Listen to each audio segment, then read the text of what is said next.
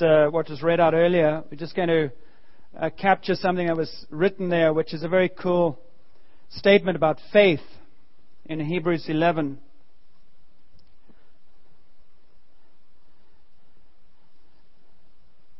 There is so much in this Bible, you know, that's inspiring and encouraging if you just chew on it for a while.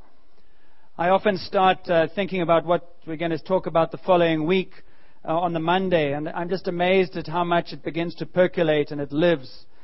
In Hebrews 11, Paul is speaking, uh, or some people think it's Paul who wrote Hebrews, but nobody's really saying exactly because we don't know.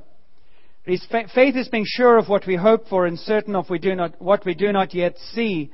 And you can only be sure of what you hope for and certain of what you do not yet see with practice. We can't, you know, um, we can't get confident in, in, in saying something and believing something will happen unless we grow and practice that. So by faith we understand that the universe was formed at God's command. And how was it formed? It was formed by a spoken word. It was formed when God said, let there be light, and it, there was light. And that's a fundamental principle of God's kingdom. That He speaks and things are spoken and they come into being. The fundamental principle of the realm of this world in which we live and the realm in a sense of darkness is that you are terrified by what you see and you take that into the invisible and you become controlled by it. And Jesus came into the world to say, peace and victory is found in the invisible first, which is in Jesus in the Spirit. And as you step into the visible with that confidence, you will see the tangible change. That's what healing is about. You have an issue that's in the body and you speak healing in the name of Jesus and He releases His power and He brings into being that which did not exist. He overcomes that which the tangible just holds you to. And you don't just uh, learn that by reading the Bible, you learn that by letting it live in you and then through you. There's no way you can keep it here and it'll work. It's all about uh, practice, it's about stepping out. And so he says, By faith we understand the universe was formed, that what is seen was not made out of what was visible. And then he goes on um, towards the end there. Without faith it is impossible to please God because anyone who comes to him must believe that he exists. He rewards those who earnestly seek him. And all he's saying there, it's not a reward of doing good works. It's just going, I'm learning to live as Jesus did, which was declare the truth of God from the invisible into the visible which is the, exactly the same as light breaking into darkness. Prophetic words are speaking over people saying, God has made you to be a warrior, and I call you to rise up and step into the inheritance and identity that He has created you to be, and you at the moment are not aware of that. You say, I am but this and I am but that, and your whole definition of yourself is through your family history or your circumstances right now. And God's Spirit starts speaking into you like He called into the cave with Lazarus and He says, Come out.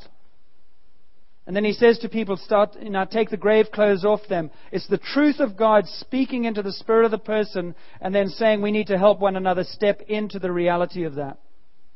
Does that make any sense? If you live with your visible sides, your, your visible sight and your emotions, you will never see any change. You will be a slave to this world which is most of us, that's where we live. Jesus is extraordinary, he's radical, he's totally different. And you only get his truth from him.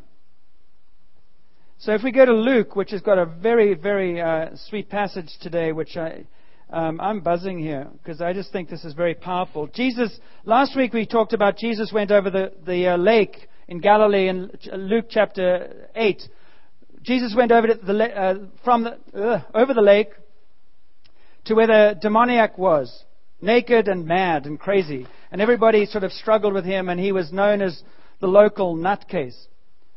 And uh, he was de- very, very seriously de- de- uh, demonic. And Jesus came up to him, and he just cleansed him of that demon, that whole legion of demons.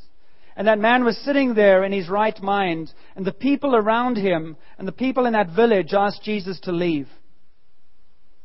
And we thought about that. He asked Jesus to leave because Jesus was being too radical. He upset them. And we thought about how many times do we ask Jesus to leave because he's challenging us, upsetting us, or he's not doing stuff like a, you know, I prefer religion. I like to know when we start, when we finish, what hymns we sing, how it goes. We'd like to be in an hour and out in an hour, please. That's religion. That's dead. That's just empty, empty, empty, empty. And so Jesus comes into that place and he just declares the kingdom of God. And he has compassion on a man who's totally, totally de- demonized. And he sets him free.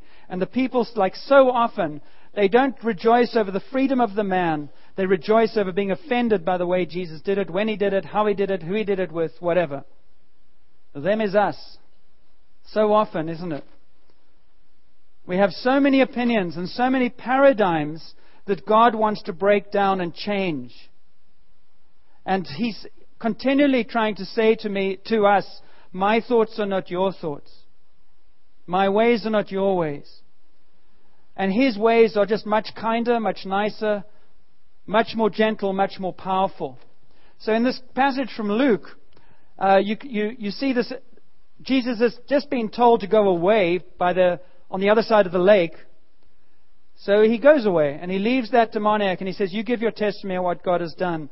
And God used that testimony to actually reach that village.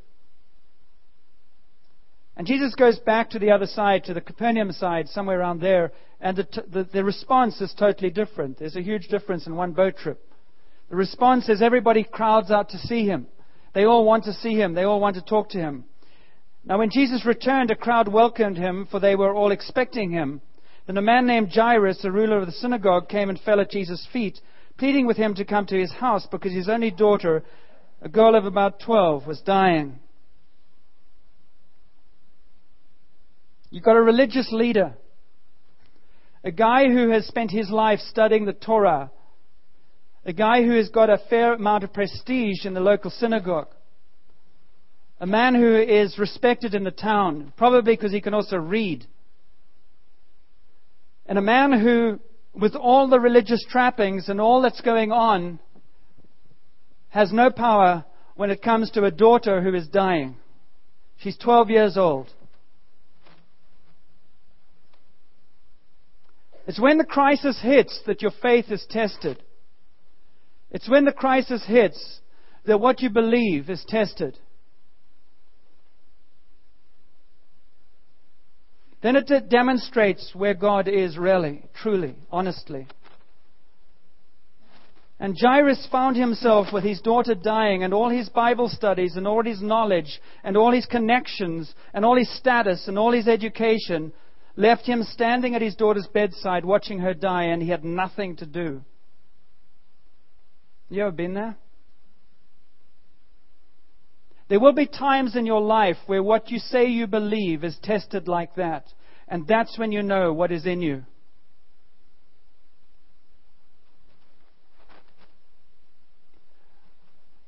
We're great at talking and debating, but Jesus begins to be proven in the nitty gritty of life. And it's in the nitty gritty of life when things are going badly that either Jesus rises up profoundly or we're left empty with words. And Jesus is wanting to convince us and invite us to understand that He has come to share life with us. And that means trauma, that means horrible things, that means all kinds of stuff we can't control. And Jairus was in that position where he had a revelation, basically, that he had nothing that he could bring to this daughter. And the only thing he had heard of was there's this man, Jesus, who the synagogue rulers don't like, but he heals people apparently, or maybe he knew something more. He's desperate. He's desperate. His daughter's dying. What would you do?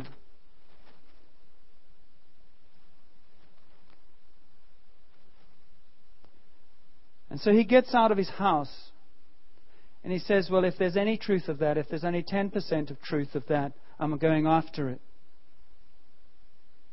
And he goes to where Jesus was, and he's a dignified leader in the synagogue, and he falls at his feet. He falls at the feet of a Nazarene peasant. And he says, Please, please help me. My daughter is dying. no doubt in tears. Please, please help me. And Jesus says, Sure. I'll come to your house. That's the love of the Father.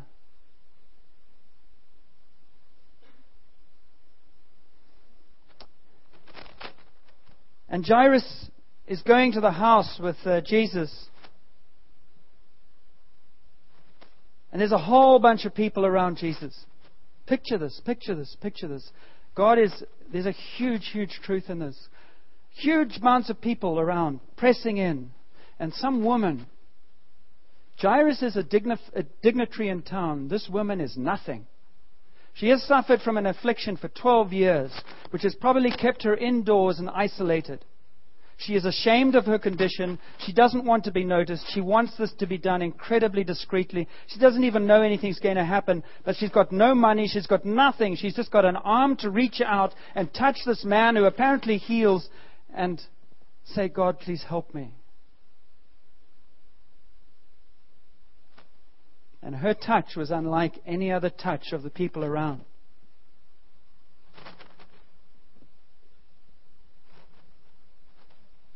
Power went out of Jesus and she was healed.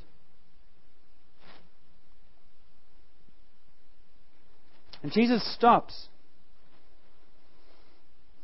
And he says, Who touched me? And dear Peter seeing in the natural just goes, Oh, Jesus, please. We're all being touched by hundreds of people here. They're pressing in and from all sides. Lots of people touched you.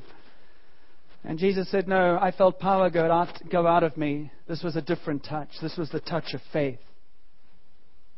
And he looks around, and the woman is busted, and she, she tremblingly comes up to Jesus and falls at Jesus' feet, just like Jairus did. She's nothing, afraid. And she tells Jesus the story, and Jesus picks up and says, Daughter, your faith has healed you. A woman reached out through the crowd to anonymously touch Jesus to get healed, and she got healed. And Jesus embarrassed her. He stops, he pulls it, he, he looks around, he pulls her right out of the crowd in front. Her greatest fear was to be noticed. But when you're noticed by Jesus, he takes away that fear. Because Jesus was saying, I don't want to heal you anonymously. I want to heal more than just your bleeding. I want to heal your identity. I want to draw you up in front of this town and say, You are worthy, woman. You are my daughter. Be healed. There are many, many people who are not fully healed because shame and avoidance and hiddenness stops it. We're sometimes trying to protect each other too much in privacy. Everything Jesus did was actually in front of people for a variety of reasons. Just be aware of that. He will never embarrass you. Other people can. That's why we have to be very respectful but he will make, he will make you uncomfortable. This thing must be doing something.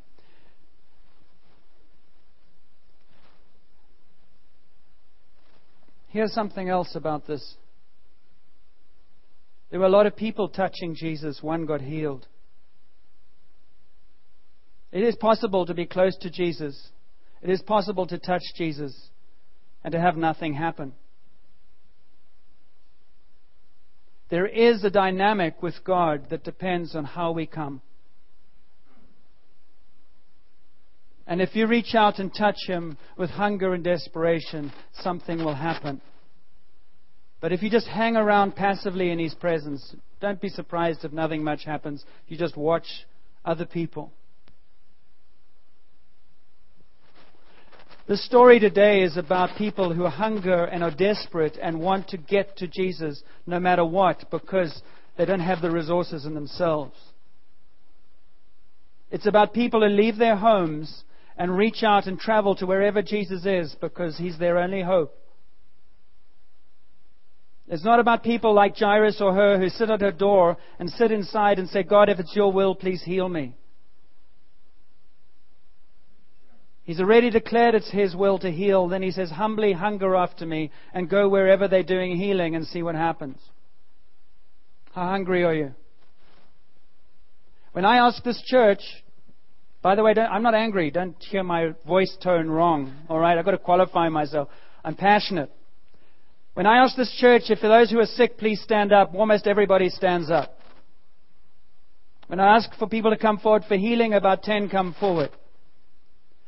When we offer prayer for healing on Thursday evenings or now Wednesday mornings at the prayer time, nobody comes virtually. So I go, How hungry are you? How much do you want healing? How much do you want God to impact your life? You've got to get out of your house. You've got to come out. You've got to do it. I'm busy six, four, usually minimum four nights a week. I work all day and in the evenings. I understand busyness. I also understand hunger. And it's a pleasure to do it. It's not a sacrifice. But if you're hungry, you're going to get fed. If you're lazy, you won't. If you're praying for God to work in private in your house, welcome, but you will be here for the next five years saying, God's not answering my prayers. We need one another, and we need to make efforts, and we need to be hungry. And so there was a desperate father who fell at the feet of Jesus. There was a woman who was nobody who fell at the feet of Jesus, and he released healing into them. Because they came. Jesus went to Jairus' uh, home. You know the story. And he went to Jairus' home. What happened? While Jesus was still speaking, someone came from the house of Jairus, the synagogue ruler. Your daughter is dead, he said. Don't bother the teacher anymore. Hearing this, Jesus said to Jairus, Don't be afraid, just believe, and she will be healed. When he arrived at the house, now these guys had never seen a resurrection. They had never seen somebody healed before. It's another thing that just occurs to me as we're going through this. Uh, do you limit your experience of God or your openness to God about what you understand or what you've experienced so far?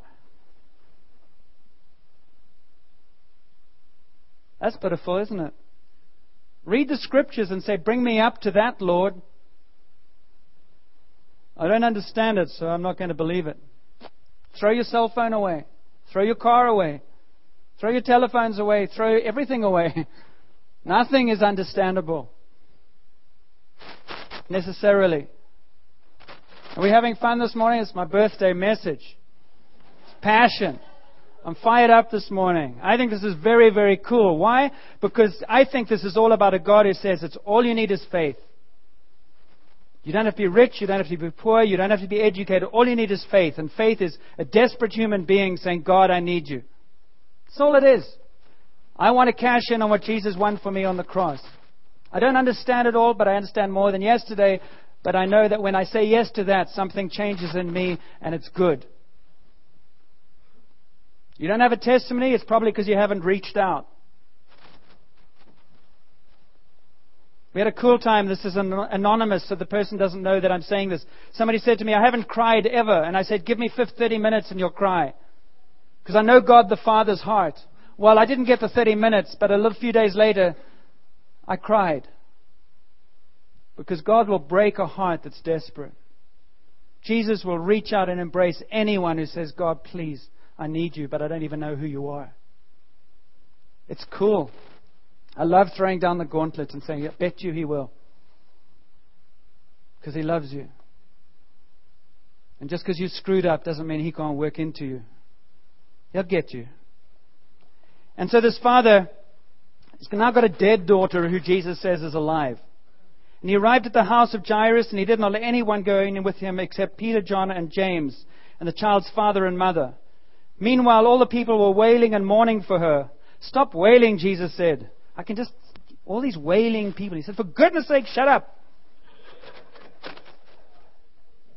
They just didn't put in the translation because it knew it'd offend a few people. I'm sure he says, Shut up. What happens there? You're in this environment. No, Jesus, I'm sorry, Jesus, you wouldn't have said that. That's me. They're in this environment, and the environment is full of toxic faithlessness. People are wailing and grieving. Fair enough. I mean, it's a 12 year old girl who's just died. That's tragic. But hear this that the atmosphere that we create makes a difference in terms of how God's presence is free to work healing. When I say, when we worship at the beginning of the service, come on up, come and impact the worship, that's what I'm talking about. Be part of creating a place where God's presence can be released with healing power.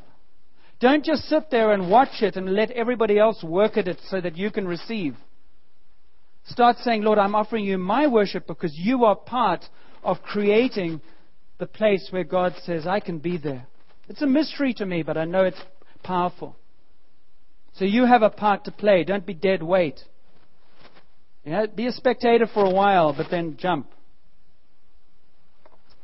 And so the people laughed, and they laughed at him, knowing that she was dead. But he took her by the hand and said, My child, get up. Her spirit returned, and once she stood up, then Jesus told them to give her something to eat. Her parents were astonished, and he ordered them not to tell anyone what had happened. Basically, because he didn't want to get bugged by the whole sort of distortion of the story. I remember that story from when I was five years old in a nursery school, and for some reason we had that story told and I wrote down in a little test or something we had, I said, the girl got up and made tea. And they told me, no, she didn't make tea. And for some reason, I've always remembered that. I thought it would be cool if she made tea anyway. So, where do we land now? This is exciting. Pretend it is.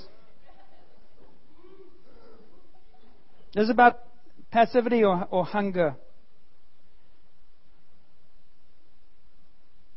Want to finish with this, to th- just to think of this. Jairus came to see Jesus and said, My daughter is dying, and Jesus started moving towards his house. Messages, messengers came back saying, The daughter has died, and the people around said, Don't bother him anymore. The people around said, Don't bother Jesus anymore, because she has now died, and there's nothing that can be done in our paradigm. Hold that thought.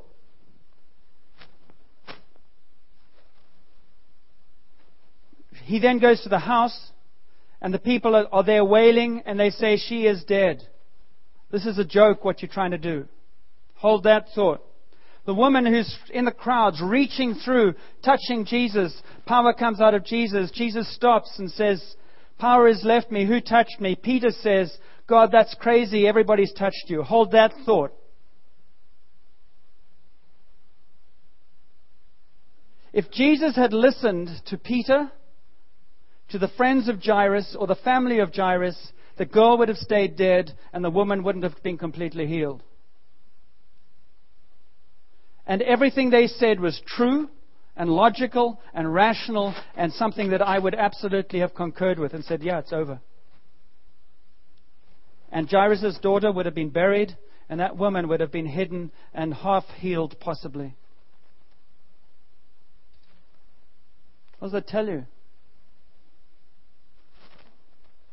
With God, things are possible that I think are totally impossible.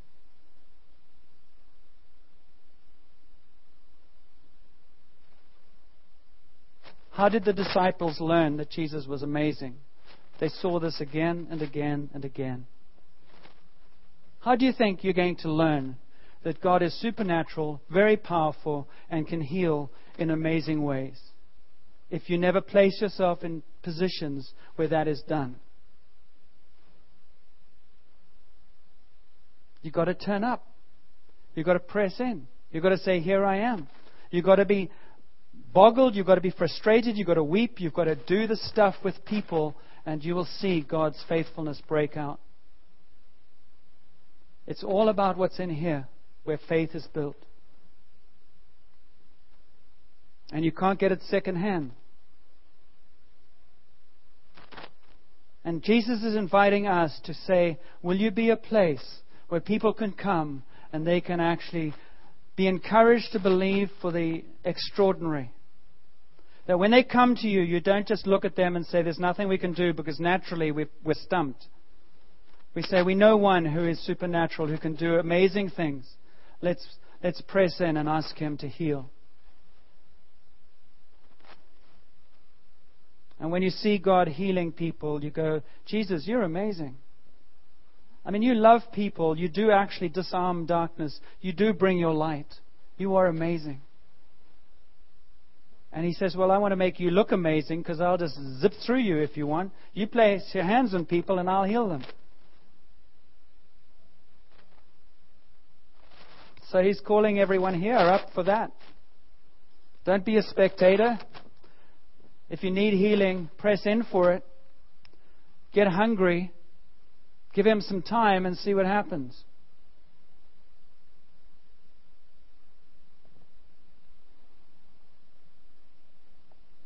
You don't have to be insignificant. You're not insignificant. And your status doesn't really matter. The only position is on your knees before Jesus, crying out, Help, help, help. And he always just says, I love that. Not your crying on my knee at my feet, just you're coming to me. And then seeing how he receives and how he works it out.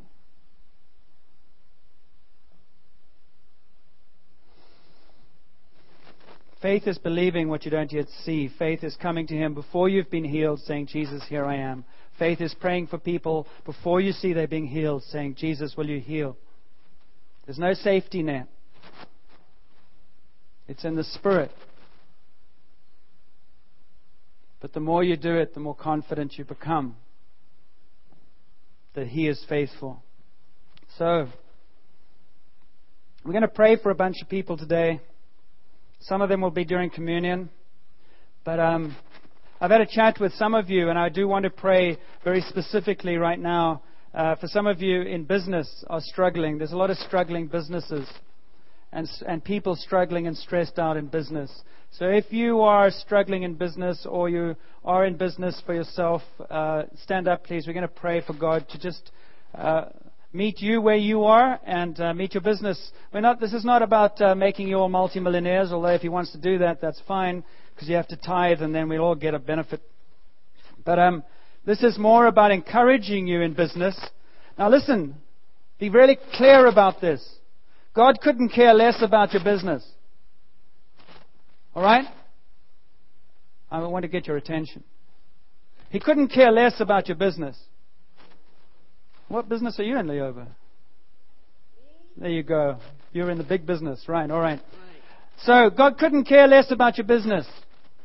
And what I mean by that is, He's not going to say, Oh, yeah, I'm going to bless your business while you behave like an idiot. He's not going to bless your business if you actually have an attitude that isn't glorifying to Jesus. Just understand that. He doesn't wheel and deal. But he says, if you come to me like Jairus did, and if you are humble in heart, and you are open, and you ask people for help, and your spirit is right before me, who knows what could happen? So you can't separate business and you. But he loves you. And I'm just advising you that if you want to see your business blessed, make sure that your relationship with Jesus is cooking.